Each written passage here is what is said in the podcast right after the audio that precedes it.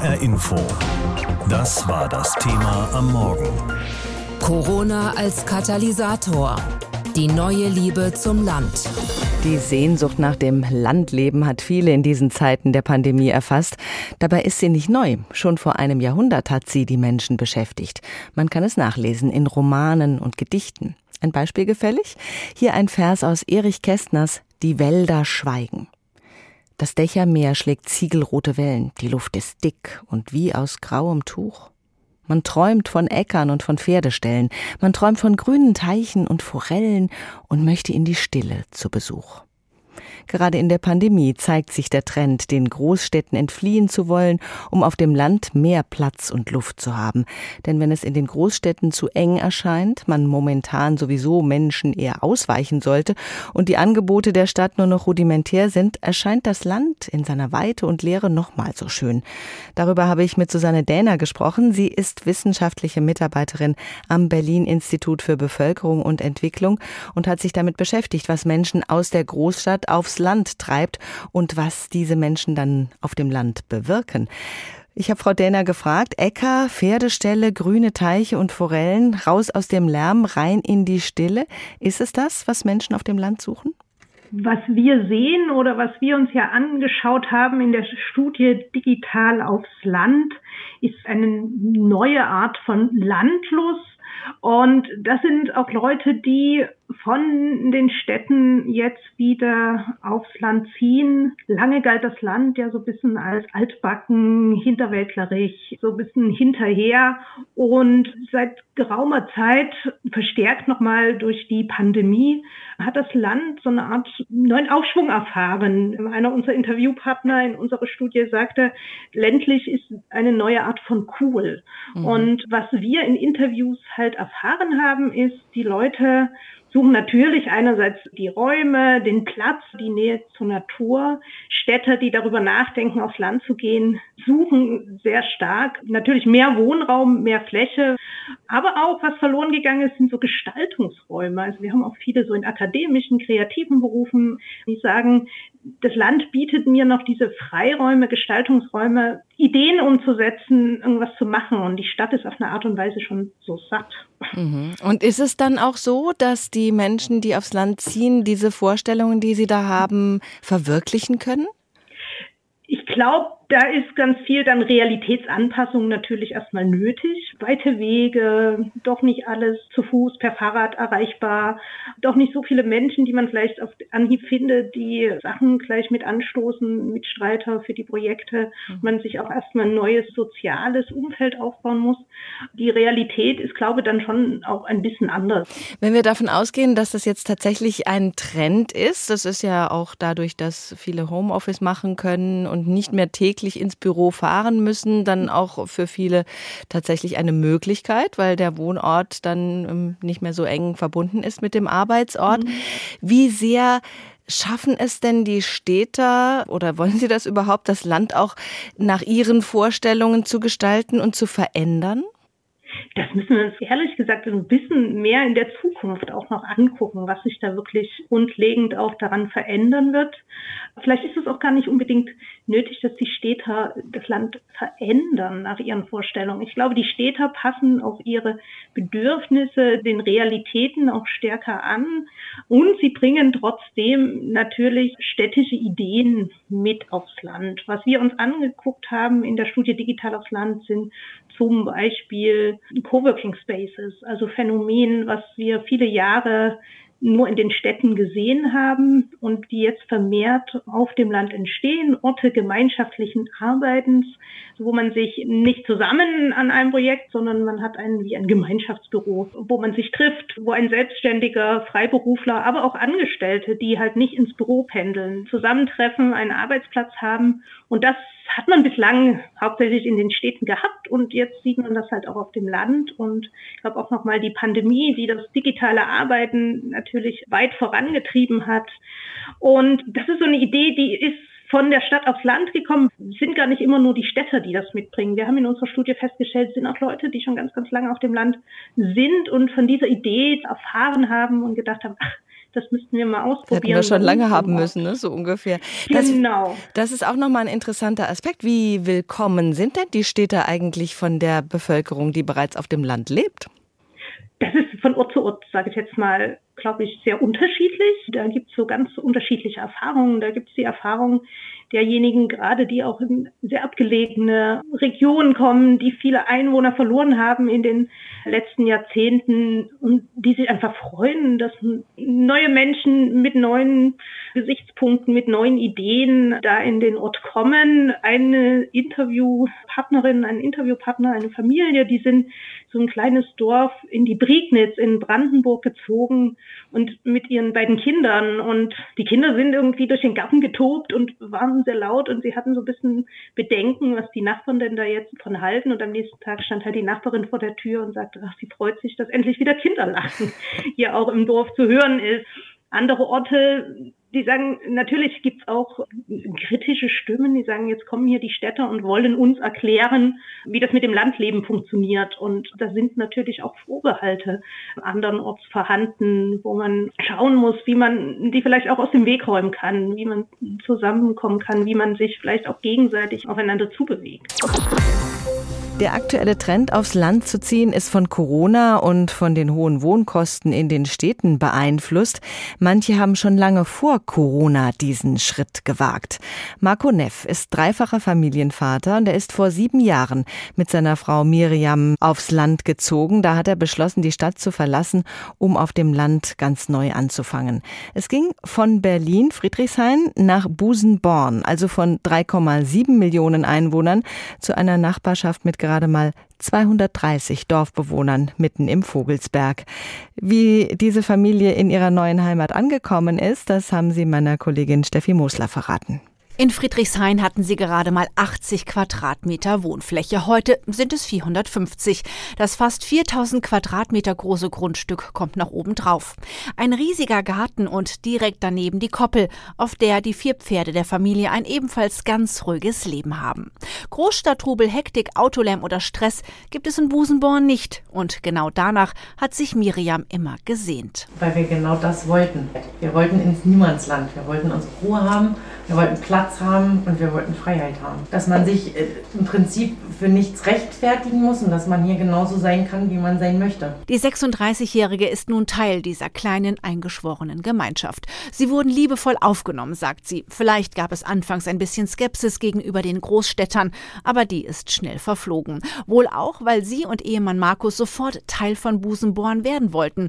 Die Freiwillige Feuerwehr war da die erste Anlaufstelle. Also müssen tun wir gar nichts. Das Gefühl hat niemand hier gegeben. Unseren Wehrführer da, der hat mich natürlich angesprochen und sagt, hier, komm doch mal mit, hast du nicht Lust? Also sauber kein Drängen, sondern eher so ein Hier, komm mit. Ich glaube, es ist so ein gegenseitiges Kennenlernen und freue mich dann, mir macht Spaß. Beruflich bekommt Marco als Messebauer alle nötigen Hilfen seitens der Stadt Schotten. Sein Betrieb wächst und die Kinder sind auch gut angekommen. Ole und Iva möchten auf keinen Fall mehr zurück in die Stadt. Ist ja auch klar, dort hätten sie niemals so ein riesiges Baumhaus, in das sie sich zurückziehen können. Also ich finde es toll, weil man so frei ist. Man kann zum Beispiel nach der Schule einfach rausgehen und Fahrrad fahren. Ich kann einfach rausgehen zu den Pferden. Ich kann wandern gehen ich kann auf den Bildstein gehen, wo ich halt hin will so, und bin halt sozusagen frei. Und in der Stadt ist das halt nicht so und es ist hier ruhig. Also ich finde die Landschaft wunderschön hier. Immer wenn ich hier bin, fühle ich mich so, als ob ich zum Beispiel ein Kind mit in Büllerby auch sein würde. Der dreijährige Mio kennt es erst gar nicht anders. Die Türen stehen hier immer offen. Man verständigt sich ganz schnell in Busenborn. Der kurze Dienstweg sozusagen. Gerade geht es um die Renovierung des Dorfgemeinschaftshauses.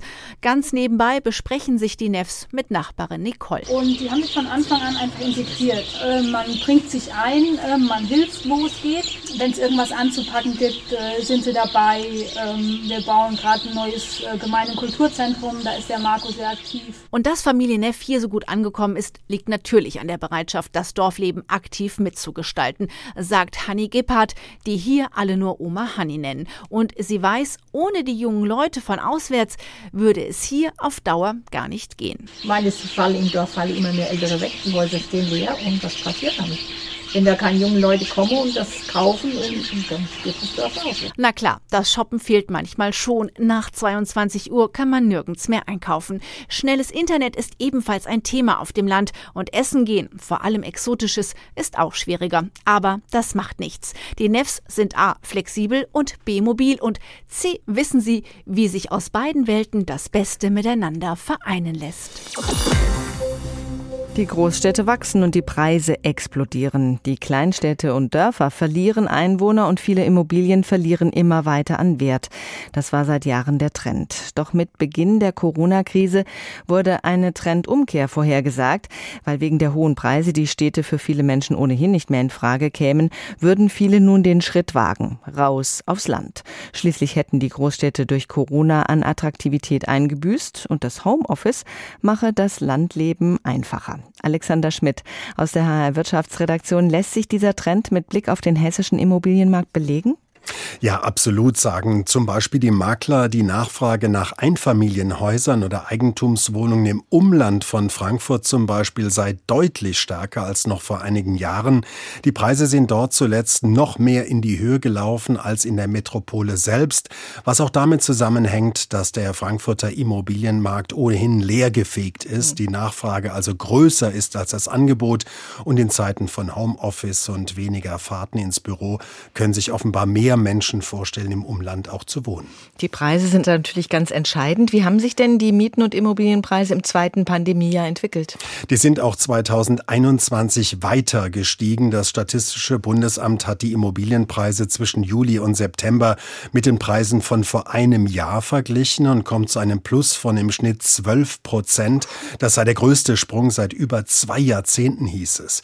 Wenn wir uns jetzt die Preise für Neubauimmobilien in den vergangenen sechs Jahren Jahren anschauen, dann ist Wiesbaden mit plus 68 Prozent der Spitzenreiter in Hessen, gefolgt von Frankfurt mit 63 und dem Main-Taunus-Kreis mit 55 Prozent. An den Quadratmeterpreisen lässt sich in Hessen ganz gut ein Stadt-Land-Gefälle wiederum ablesen. Für eine Neubau-Eigentumswohnung im Main-Kinzig-Kreis müssen Kaufinteressierte zwischen 3.000 und 5.000 Euro kalkulieren. In Darmstadt sind es 4.000 bis 6.500 und in Frankfurt stolze 6.000 bis 12.000 Euro je Quadratmeter. Ähnlich sieht es dann bei den Neubau-Einfamilienhäusern aus, während in Wiesbaden oder Frankfurt zwischen 750 und anderthalb Millionen Euro aufgerufen werden, sind es in Offenbach oder im Main-Kinzig-Kreis zwischen 350 und 850.000 Euro, wohlgemerkt für ein Reihen- oder Doppelhaus. Wenn man auf diese Preise schaut, dann denkt man, das muss doch irgendwann mal ein Ende haben. Aber steigen die Preise in den Großstädten noch weiter? Ja, sie steigen weiter, aber nicht mehr ganz so in großen Schritten, wie das in den vergangenen Jahren der Fall war. Die Großstädte seien für viele Menschen nach wie vor attraktiv, sagen Makler. Hier fehle derzeit einfach das Angebot. Und wenn Wohnungen auf dem Markt kämen, wie zum Beispiel jetzt im Schönhofviertel im Frankfurter Stadtteil Rödelheim, dann seien auch zunehmend Investoren aus ganz Deutschland oder sogar aus dem Ausland mit an Bord und würden kaufen. Und das sorge zumindest zumindest für stabile Preise. Also günstiger ist es auf dem Land, aber sind kleine Städte und Dörfer tatsächlich attraktiver geworden? In vielen Gemeinden herrscht ja trostloser Leerstand und das soziale Leben ist in Corona-Zeiten auch sehr eingeschränkt. Ja, man kann zumindest sagen, wenn kleinere Kommunen in den vergangenen Jahren zum Beispiel Baugebiete ausgewiesen, ihre Kitas und schnelle Internetverbindungen ausgebaut haben, dann sind sie auch attraktiv, insbesondere für die jüngeren Familien. Kommt dann noch eine gute Bus- oder Bahnverbindung dazu, lässt sich das auch an den Preisen wiederum ablesen. Also jahrzehntelang wollten die meisten in die Großstadt, jetzt angeblich eher aufs Land. Lässt sich dieser Trend wirklich beobachten? Nur zum Teil. Die Makler sagen, wenn es in Städten wie Frankfurt, Wiesbaden oder Darmstadt mehr Wohnungen und Häuser auf dem Markt gäbe, würden vermutlich auch weniger Menschen auf dem Land nach einem neuen Zuhause suchen. Das heißt, viele Menschen ziehen vor allem dorthin, weil es keine oder kaum mehr bezahlbare Immobilien in den größeren Städten gibt. Das heißt, die Nachfrage ist immer noch höher als das Angebot. Deshalb werden vermutlich auch die Preise weiter steigen und zwar überall in Hessen. Sie haben in diesem Jahr vielleicht mal vom Summer of Pioneers gehört. Das war ein Modellprojekt, bei dem Menschen aus der Stadt das Leben auf dem Land ausprobieren konnten. Also nicht irgendwo als Einsiedler, sondern in der Kleinstadt Homberg. Das sollte für beide Seiten ein Gewinn sein. Die Großstädter sollten der neuen Umgebung neue Impulse geben.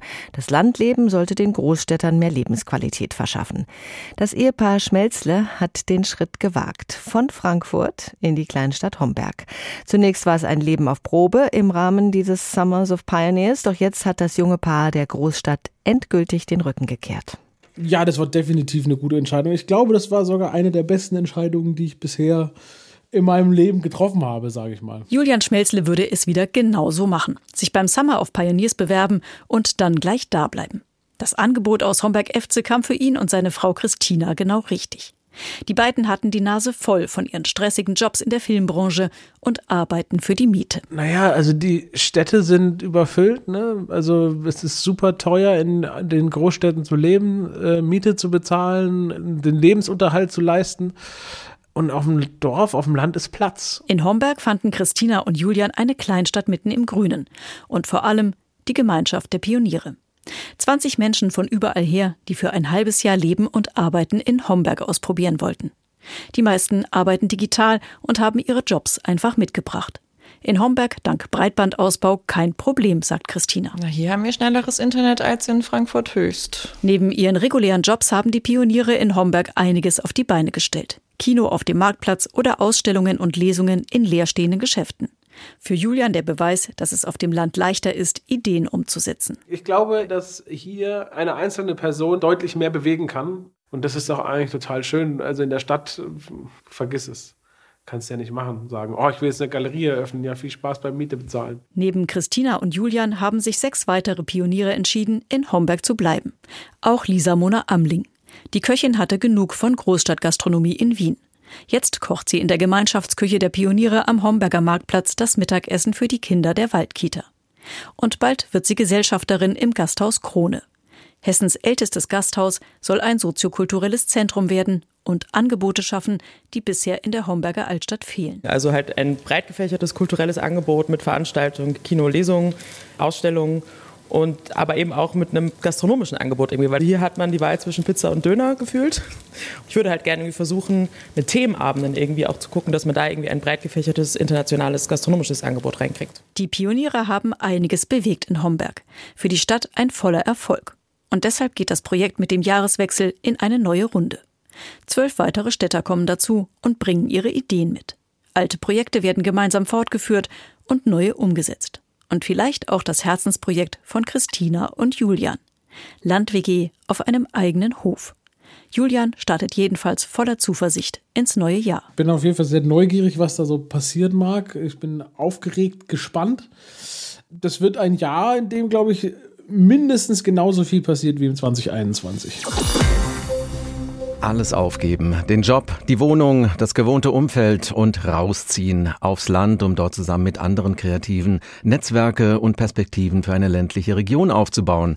Genau das haben diesen Sommer 20 Großstädterinnen und Großstädter gemacht. Beim sogenannten Summer of Pioneers sind sie für ein halbes Jahr in die nordhessische Kleinstadt Homberg-Efze gezogen. Möblierte Wohnungen rund um den Marktplatz, Internet und ein Coworking Space wurden ihnen zur Verfügung gestellt und schon ging's los mit der Ideenwelt. Werkstatt. Ende Oktober ist dieses Projekt zu Ende gegangen und war ein Erfolg, sagt Jonathan Linker. Er hat als Projektleiter den Summer of Pioneers koordiniert. Herr Linker, was hat denn dieses Projekt der Kleinstadt konkret gebracht? Es hat äh, demonstriert, welche Chancen die Digitalisierung äh, für ein neues Leben und Arbeiten auf dem Land konkret bedeutet. Denn wir haben hier auch gerade in Nordhessen in den letzten Jahren äh, Breitbandausbau in einem ganz großen äh, Maßstab auch betrieben und stellten uns bisher so ein bisschen die Frage, okay, das war jetzt teuer, was, aber was, was bedeutet das für unser Leben? Und da hat äh, Corona und die, die Mobilität der Arbeit, die dadurch ja auch extrem beschleunigt wurde, eben gezeigt, ja, wir können heute viel freier entscheiden, wo wir leben wollen. Und das kann eben auch mittlerweile viel häufiger auf dem Land sein, als es noch vor Corona der Fall war. Diese sechs Monate sind im Herbst zu Ende gegangen und von den 20 Pioneers haben danach acht entschieden, dauerhaft in Homberg-Efze zu bleiben. War das auch ein Ziel, dauerhaft Menschen aus den Ballungsgebieten raus aufs Land in die Region zu locken? Das ist äh, auf der einen Seite natürlich eine schöne Bestätigung des Projektziels. Es zeigt, dass äh, ja das Interesse am Landleben tatsächlich auch über ein halbes Jahr hinaus geht, dass äh, wir dass, dass den ländlichen Raum, die, die Kleinstadt Homberg, äh, ja, damit Menschen dauerhaft begeistern können. Mm, und es zeigt aber auch, dass diese acht sind ja, deswegen nehmen wir sie Pioniere vielleicht die ersten, aber es, es können ja noch viel mehr folgen. Also es ist schon ein wichtiger, wichtiger Effekt zu zeigen, dass es äh, über ein, ein kurzfristiges Impulsprojekt, und als solches ist es ja angelegt, darüber hinaus auch nachhaltige Effekte vor Ort hat. Ja. Wie geht's denn dann nächstes Jahr mit diesem Projekt weiter? Was ist das Ziel? Das äh, erste Ziel ist jetzt zunächst mal daran anzuknüpfen, was wir im letzten halben Jahr äh, geschafft haben. Also wieder eine Gruppe äh, von 20 Menschen zu formen, um, um einfach diesen, diesen, diesen Aufbruch, den wir jetzt geschafft haben, zu verstetigen. Und in der längerfristigen Perspektive geht es dann darum, mit diesen Menschen eine neue Form der Nutzung für den historischen Marktplatz in Homberg-F zu finden. Denn der war bis vor einigen Jahren, war der eben stark vom Einzelhandel geprägt. Im Rahmen des Strukturwandels äh, sind viele Geschäfte leer. Und es stellt sich für die Stadt einfach die Frage, welche neue Nutzungsform kann in Zukunft so ein Marktplatz haben und kann dabei auch digitale Arbeit, mobile Arbeit, Leben und Arbeiten und im Kontext von einem historischen äh, baukulturellen Ensemble, kann das eine Zukunftsperspektive für Homberg sein. Und daran wollen wir arbeiten. Was müssen denn Städte und Gemeinden investieren, um Aufbruchsstimmung in ihre Kommunen zu bringen? Welche Voraussetzungen müssen da sein oder geschaffen werden?